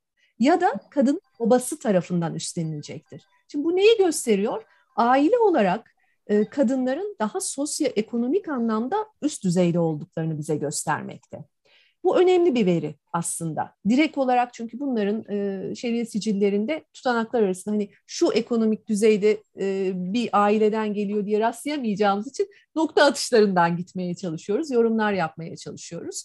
Bunun haricinde mesela bazı kayıtlarda yine rastladığım sizin sorularınızdan yola çıkarak e, bazı kayıtlarda şöyle bir durum söz konusu e, kadınlar e, boşanırken işte bir takım şeylerinden feragat etmişler ve bu feragatlerini gerçekleştirirken de aslında e, işte biraz önce sıraladığım gibi iddet nafakalarından, mehirlerinden vesaire feragat ederken çocukları olmadığı için diyor. Çocukların nafakasına girilmemiştir denilen yerler de var.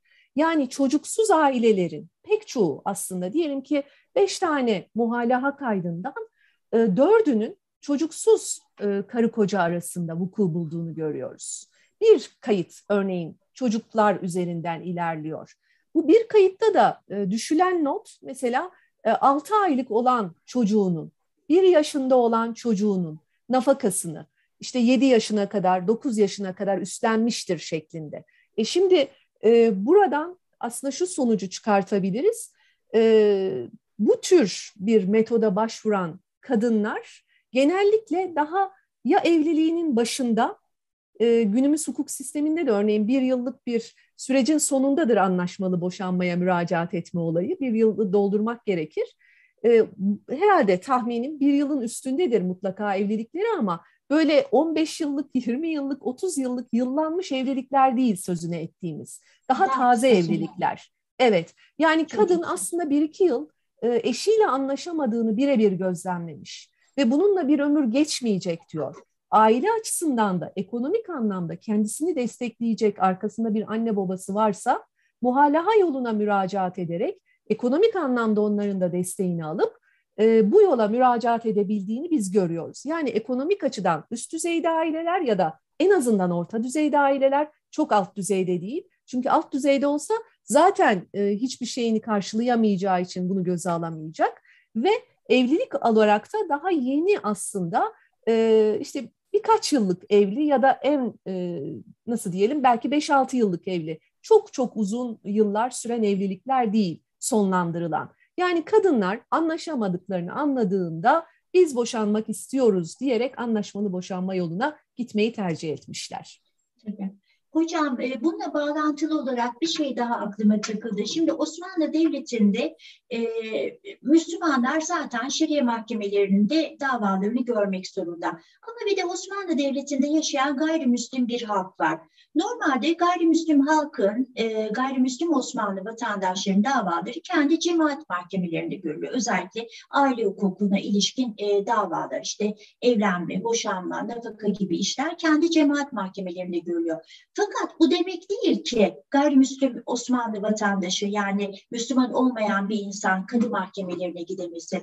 Siz e, bu konuyla ilgili derin araştırmalar yaptınız. Hiç karşınıza çıktı mı? Mesela gayrimüslim e, Osmanlı vatandaşı bir kadının Şerif Mahkemesi'ne başvurarak muhala yoluna e, gittiğini gördünüz mü? Buna ilişkin bir örnek var mı? Mesela Jennings'in e, çalışmalarında işte bunlarla ilgili özellikle Kayseri yöresinde yaptığı araştırmalarda bunlarla ilgili çok örnek var. Ama e, 19. yüzyılda acaba muhala yoluna giden gayrimüslim kadınlar da var mı Osmanlı toplumunda? Teşekkür ederim hocam. Gerçekten e, çok e, güzel bir soru oldu. Ellerinize sağlık e, kadınların, gayrimüslim kadınların muhalaha yoluna müracaat edebildiğini biz görüyoruz. E, bunun pek çok sebebi var ve şer'i sicillerinde de epeyce örneği var. Aslında e, çok dinde, mesela e, Hristiyanlıkta ve Yahudilikte e, özellikle çeyiz bedellerinin, drahoma bedellerinin çok yüksek olduğunu biz görüyoruz. Hatta öyle yüksek ki mesela bu drahomalar vesaire kadının ailesi tarafından evleneceği erkeğe verilmek zorunda. Öyle örneklere rastladım ki mesela bir kadına ödeme yapılmış ama e, aile içerisinde başka kadınlar var evlenecek olan sırada bekleyen. Onlar evlendirilemiyor. Kadına yüklü miktarda ilk evlenen kadına ödeme yapılmış olduğu için. Dolayısıyla bu ödemelerden kaçmak isteyen e, pek çok gayrimüslimin e, İslam hukukuna müracaat ederek evlilik akitlerini İslam hukuku çerçevesinde gerçekleştirebildiklerini biz görüyoruz. Bu nedenle boşanırken de e, zaman zaman boşanma yöntemlerinde tabii ki zaman zaman değil artık İslam hukukuyla evlenmişler. İslam hukuku yöntemiyle boşanma yoluna gidiyorlar. Kadınlar da muhalaha yoluna müracaat etmişler gayrimüslimler arasında.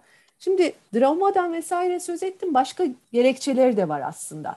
Zımmi vatandaşların İslam hukukuna boşanırken ve evlenirken başvurma yöntemlerinin nedenleri var. E, mesela bunlardan bir tanesi evlenirken alınan gerdek resmi. Gerdek resmi e, zımmilerden Müslümanlardan alınana oranla çok daha fazla alınmış. iki katı oranında alınmış. E, Müslümanların koşulları altında evlenirlerse gayrimüslimler yarı yarıya oran iniyor. Dolayısıyla devletin almış olduğu vergide bile bir indirime gidildiğini görüyoruz. Zımmiler de buradan faydalanmışlar. Bir başka neden e, yine eğer kendi yöntemleriyle örneğin evlenme yöntemini seçerlerse kendi dinsel e, liderlerine ödenen bir takım e, harçlar var. Bu harçlar genellikle imamlara ödenenin iki katı.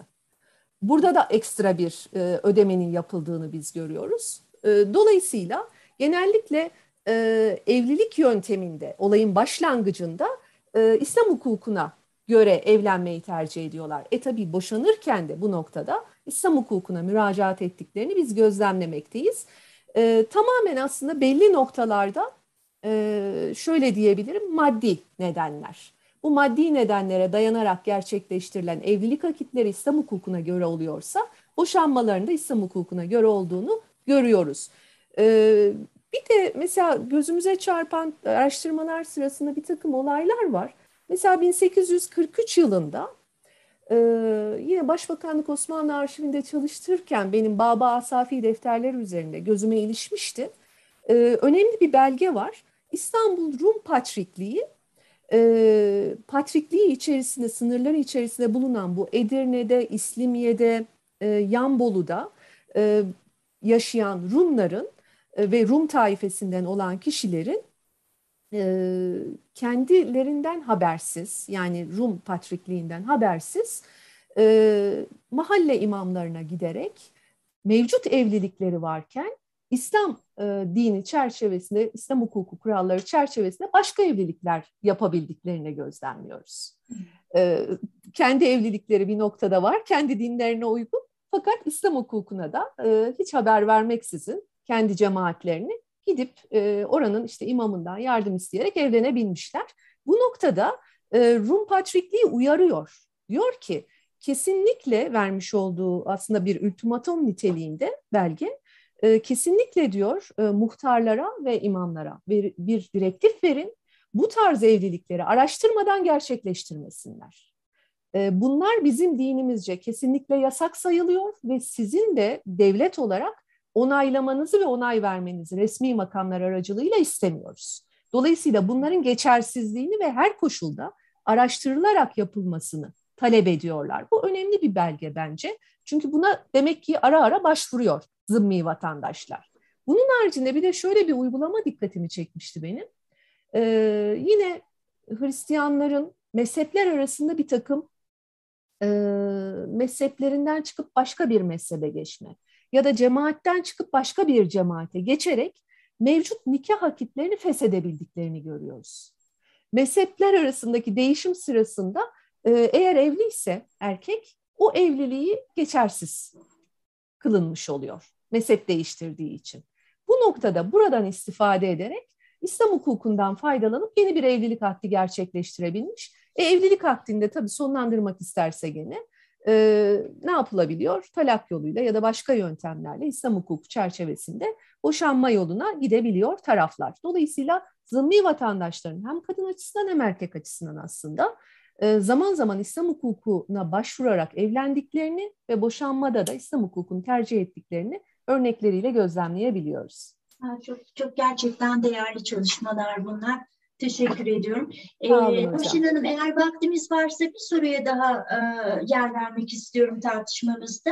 Şimdi ki, Esra Hocam e, 19. yüzyıldan bahsetti. İşte 19. yüzyıldan muhalanın artması nedenleri arasında işte kadınların e, eğitim hakkını e, almaları, Osmanlı aile yapısının değişmesi, işte farklı alanlarda çalışmaya başladıklarından söz etti. Tabii 19. yüzyılda sadece Osmanlı açısından değil, yani Avrupa'da da kadın hareketlerinin ilk görülmeye başlandığı, feminist dalgaların ortaya çıktığı yıllar ve ister istemez Osmanlı'ya da bunun yansımaları oluyor. İşte özellikle 18. yüzyıldan itibaren kadın dergilerinin çıkarılması, e, kadın derneklerinin kurulduğunu görüyoruz. Bu dergilerde işte e, çok evlilik tartışılmış, kadınlara boşanma hakkı verilmesi istenmiş, e, işte e, kadınlar e, aile hukuku alanında bazı yenilikler yapılmasını istemişler, evlilik yaşının artırılması gibi. E, tabii bunlar hep 18. yüzyılın sonlarına yansıyor, e, şey 19. yüzyılın. E, çalışmamız tamam 19. yüzyılda sınırlı ama ben azıcık daha uzatmak istiyorum bunu. 20. yüzyılın ilk e, yıllarına kadar bir uzatacak olursam. Biliyorsunuz 1917'de bir hukuku aile kararnamesi çıkartıldı. Çok önemli bir kararname bu. Yani e, bugün bile gerçekten üzerinde konuşulması, değerlendirilmesi gereken bir kararname. E, ve e, onun hemen öncesinde 1916'da da işte kadınların e, zor durumda e, kalmalarının önlenmesi amacıyla işte savaşların, Balkan Savaşı, Birinci Dünya Savaşı'nın olması gibi nedenlerden dolayı 1916'da da kadınlara böyle boşanma hakkı tanıyan iki tane kararname çıkarılmıştı. Ardından da hemen 1917'de hukuk aile kararnamesi yapıldı. Fakat e, hukuk aile kararnamesinde o döneme kadar aslında en yaygın boşanma şekli olarak karşımıza çıkan muhalaya e, direkt olarak doğrudan yer verilmediğini görüyoruz. İncelediğimizde sadece iki tane maddede kapalı bir şekilde dolaylı olarak muhaladan bahsedilmiş. Bunu nasıl açıklayabiliriz? Ee, çok haklısınız hocam. Bu aslında enteresan gerçekten ilk bakıldığında çok enteresan bir durum. Ee, o zamana kadar dediğiniz gibi 19. yüzyılda ve daha da öncesinde şeriye sicillerinde çokça sık rastladığımızı söyledik e, muhallaha kayıtlarının fazla olduğundan söz ettik. Acaba 20. yüzyılın e, işte 1917 yıllarına gelindiğinde bıçakla kesilmiş gibi e, hukuk aile kararnamesi içerisinde böyle bir kayda kayıtla ilgili niye düzenleme yoluna gitmemiş hukuk aile kararnamesi? Gerçekten hüküm olarak muhalaha ile ilgili hukuk aile kararnamesi içerisinde hiçbir kayıt yok. Ee, sadece tefrikle ilgili bir düzenleme var. Tefrikle ilgili düzenlemede Hanefi mezhebinin e, tırnak içerisinde defalarca e, birkaç kez söz ettim. E, sınırlı bırakılmış olan e, uygulamalarının, tefrik gerekçesi olan uygulamalarının genişletildiğini biz görüyoruz.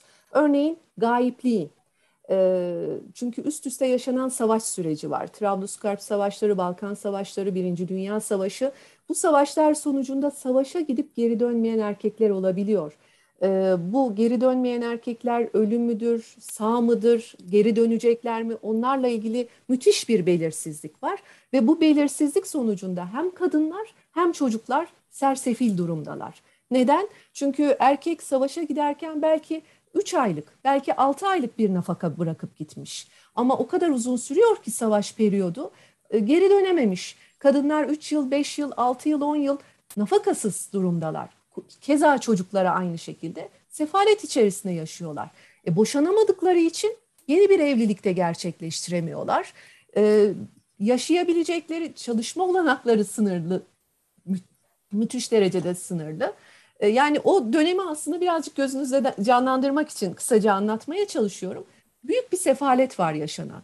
İşte bu sefaletin önüne geçebilmek için Hanefi mezhebinin sınırlamış olduğu e, tefrik uygulamasını gayipliği de içerisine katarak ki burada Maliki hukukundan faydalanmıştır. E, hukuk e, çalışmasını yapan kişiler, hukuk aile kararnamesini hazırlayanlar e, Maliki hukukundan yararlanarak gayipliği de eklediğini yani eğer eş gittiyse ve belli bir süre kendisinden haber alınamıyorsa kadının e, bunu gerekçe göstererek mahkeme huzurunda kocasından boşanabildiğini görmekteyiz. Bu bir neden. Tefriki genişletmiş olması muhalahaya belki yer vermemesi için neden olabilir. Bir başka asıl, asıl önemli olan noktası hukuk aile kararnamesinin hakem heyetleri kuruluyor.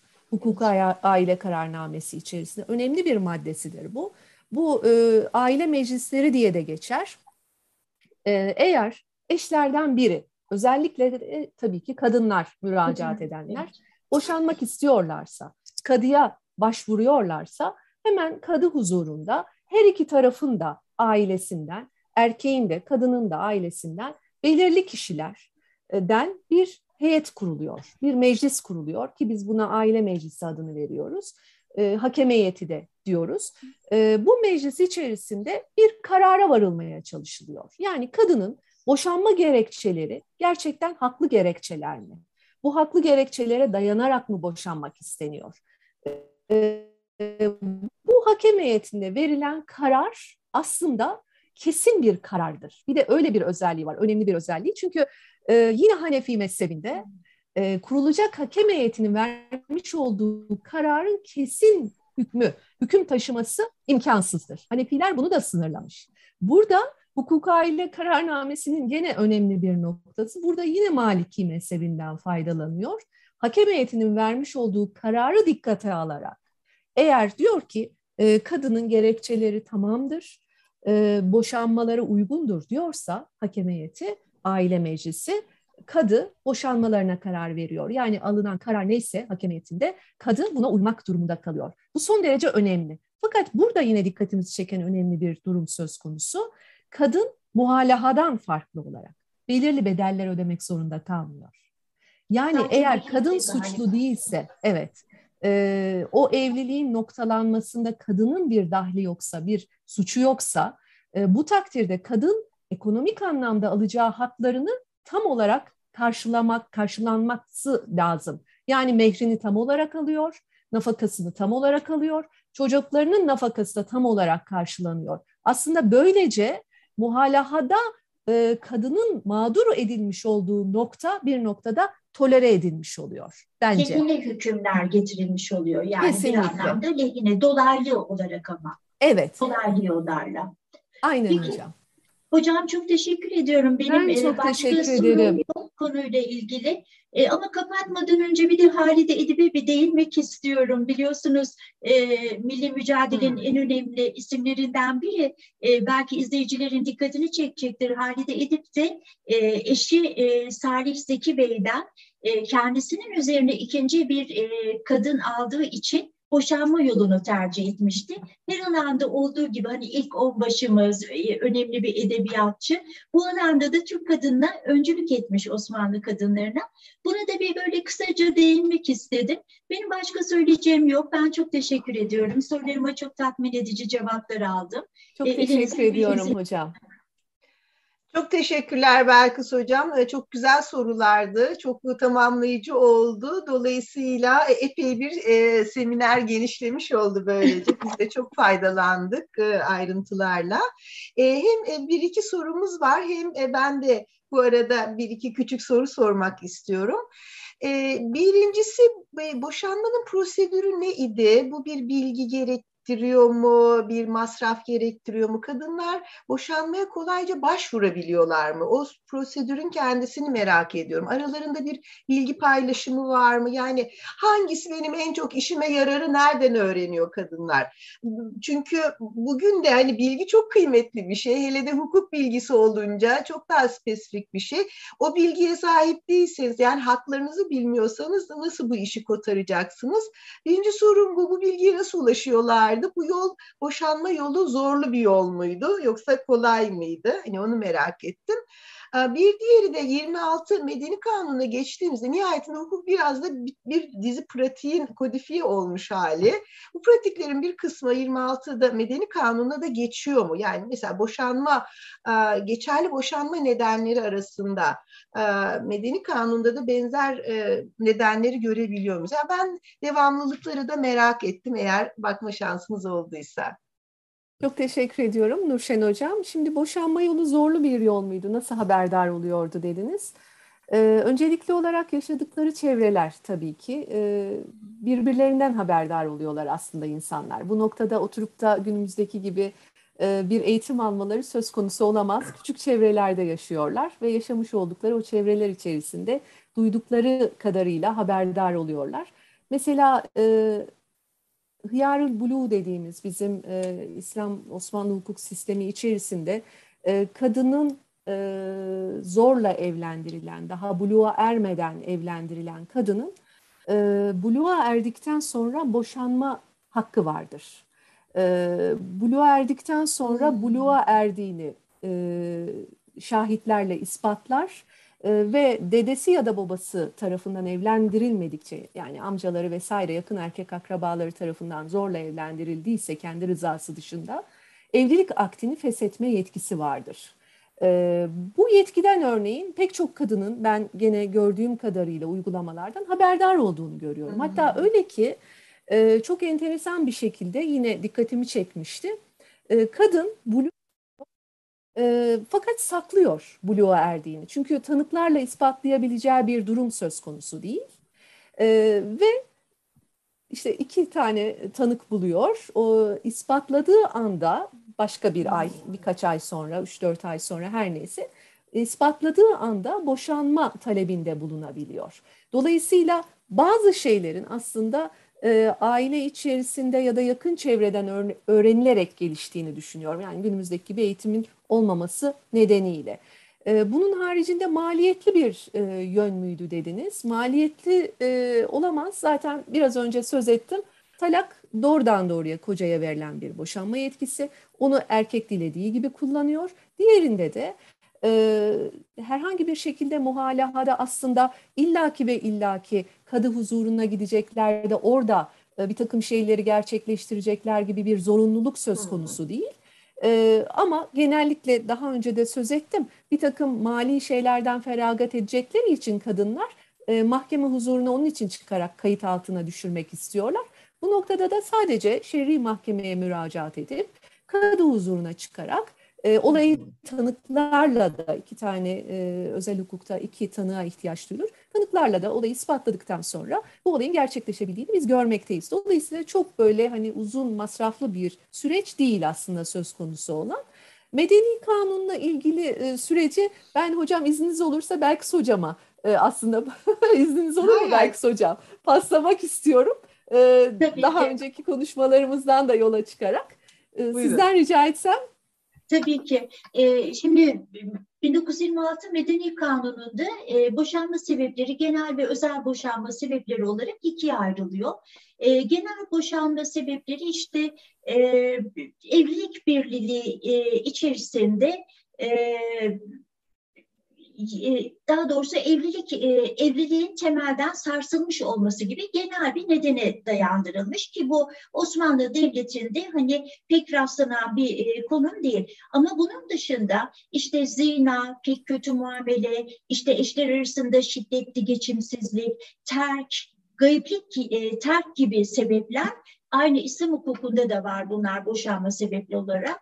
E, medeni kanunumuza da alınmış olan boşanma sebepleri. Fakat e, tabii İslam hukukundan farklı olarak kadınlar burada erkekle eşit bir düzeyde. Yani hani e, mahkemeye giderek e, kendisi de direkt boşanma davasını açabilecek düzeyde. Oysa Osmanlı Devleti'nde Hanefi mezhebi resmi mezhep olarak kabul edildiği için e, kadınların e, mahkemeye giderek kazayı boşanma adını verdiğimiz tefrike başvurma sebepleri son derece sınırlıydı. İşte e, iktidarsızlık gibi nedenler halinde oluyordu. Zaten bu söylediğimiz sebepler e, Medeni Kanun'un kapsamının içerisinde hepsi yer almış. Aynı zamanda mesela Medeni Kanun'a göre e, kadının e, bir eş kadının e, çalışmasına engel olamaz veya işte kadını e, aynı belli bir yerde oturmaya zorlayamaz. Yani ikametgahını kadın e, kendisi tespit eder ama işte bunlar Osmanlı Devleti'nde pek olmayan ama e, Türkiye Cumhuriyeti'nde kadın lehine getirilmiş olan e, sebeplerdir. Yani çok genel olarak bu şekilde anlatabilirim. Sonuçta medeni hukukçu değilim ama genel anlamda bu şekilde toparlayabilirim. Çok teşekkürler. o zaman anladığım kadarıyla e, bir devamlılık var ama çok daha genişletilmiş çok daha oluyor genişletilmiş. kadınların. Kadın erkekle eşit konuma getirilmiş. Mesela talak kaldırılmıştır. Yani erkek tek taraflı olarak artık e, yetkisini kullanarak gidip karısını boşayamıyor. Yani boşanmak için mutlaka mahke- boşanma işleminin mahkemede yapılması gerekiyor ve tek taraflı erkeğin iradesiyle boşanma e, söz konusu değil. Bence medeni kanunun kadın hmm. diline getirdiği en önemli husus da bu. Hı hı hı. Çok teşekkürler. Ee, şimdi ben izleyicilere, dinleyicilere dönüyorum. Ee, YouTube üzerinden yazdıkları soruları bakıyorum. Ee, Russo e, isimli e, dinli izleyicimiz e, şöyle bir, üç soru sormuş. E, topluca okuyayım ben. E, hocam ekonomik şartlar nedeniyle kadının çalışmasının e, zorunluluğunu getir pardon e, ekonomik şartlar nedeniyle kadının çalışmasının zorunluluğunu getirmesi böylece kadının kamusal hayattaki görünürlüğünü arttırması bakımından sanayileşme ataerkil sosyal bağları yıkıyor denebilir mi e, demiş. E, ikinci sorusu da e, göçebe toplumların yerleşik toplumlara göre kadın hakları konusunda e, daha eşitlikçi midir? Eğer böyleyse bunun sebebi nedir diye sormuş. Ee, şimdi ataerkil dediğimiz toplum yapısının aslında üzerinde durmak lazım. Ataerkil yapı e, ile kastettiğimiz İslam hukukunun öngörmüş olduğu ve bizim de pek çok e, devletimizde, Türk İslam devletlerimizde kullanmış olduğumuz hukuk sistemi midir? E, bunun üzerinde durmak lazım. Yani sanayileşme bu ataerkil yapıyı yıktığı zaman acaba olumsuz mu yoksa olumlu mu değerlendireceğiz? Çünkü burada kadına aslında tanınan ve özellikle e, Atatürk'ün izinde e, çok önemli haklar var. E, Türkiye Cumhuriyeti Devleti'nin kurulmasından sonra kendisine tanınmış olan, kadınlarımıza tanınmış olan çok kıymetli haklar var. Seçme seçilme hakkımız özellikle örneğin siyasal anlamda pek çok Avrupa devletinden önce Türkiye tarafından kabul edilmiş ve kadına tanınmış bir haktır. Dolayısıyla ben aslında şahsi fikrimi soruyorsa öğrencimiz bazı noktalarda eğer modernleşmeyi yakalayabiliyorsak, e, modernize olabiliyorsak ve gerçekten çağa ayak uydurabiliyorsak ataerkil yapı o noktada kırılsın diye düşünüyorum. Yani e, çok fazla ataerkil yapıdan yana bir yapım yok açıkçası söylemek gerekirse. Ben e, çağ ayak uydurmaktan yana olan bir zihniyetim var.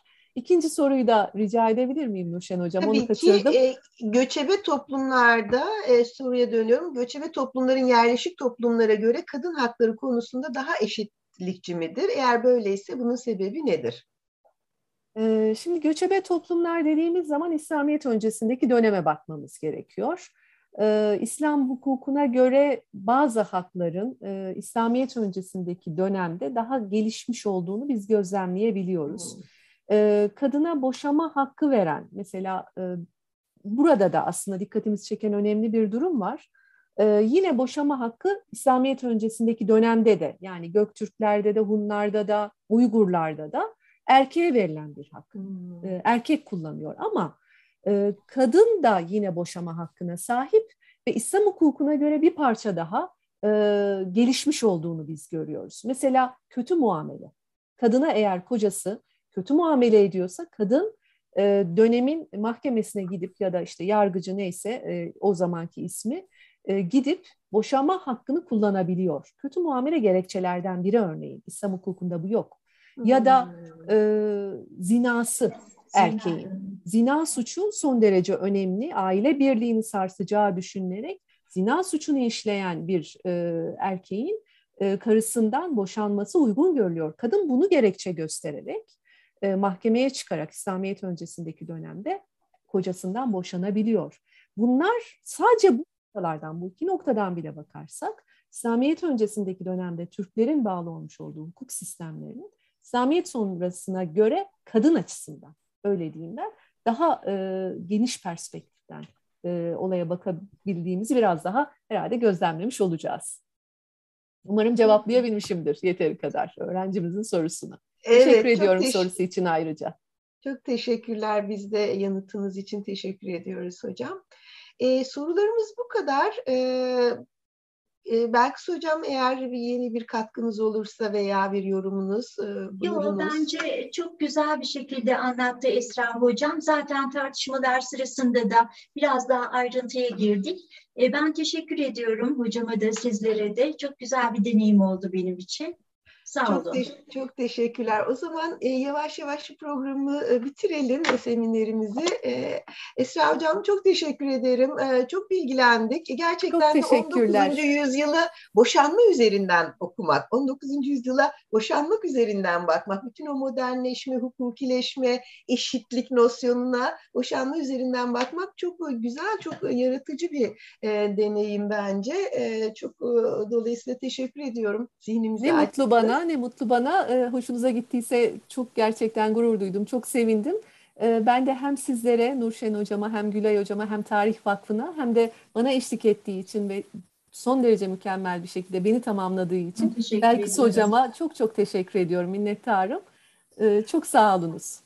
Belkıs Hocam e, gerçekten çok güzel, çok iyi sorulardı. Çok çok teşekkür ediyoruz. Ben teşekkür ediyorum. Sağ olun. Uzmanlık Öyle alanınızdan oldu. çok büyük katkılar sundunuz. Keyifle, zevkle, dikkatle e, dinledik sizi. E, çok sağ olun e, katılımınız Ben için. teşekkür ediyorum. Çok onur duydum. Sağ olun. Ben diğer dinleyicilere, izleyicilere de teşekkür ediyorum ve hemen yine bir anonsla bitireyim. Gelecek 15 gün sonraki konuşmamızdan da söz etmek istiyorum. Yine iki çok değerli konuğumuz olacak. Yaprak Zihnioğlu ve Serpil Sancar ve Yaprak Zihnioğlu ve Serpil Sancar'la beraber önce bir Nezihe Muhittin'e bakacağız ve ardından da Cumhuriyet'in temel taşlarında kadın hakları ne kadar var vardı sorusunu Serpil Hoca ile birlikte yanıtlamaya çalışacağız. İki küçük seminerden oluşacak dolayısıyla iki tane çok değerli konuşmacımız olacak 15 gün sonra e, ve böylece seminer dizimizin sonuncusu gerçekleşecek. E, son olarak da zaten Mayıs'ın sonunda e, bir açık oturumla yuvarlak masa toplantısıyla seminer dizisinin bu dönemini bitirmiş olacağız. O zaman e, şimdilik e, herkese hoşçakalın diyorum. İyi akşamlar. E, iyi akşamlar. tekrar. Çok iyi teşekkürler. Akşamlar. İyi akşamlar. Hoşçakalın. İyi akşamlar.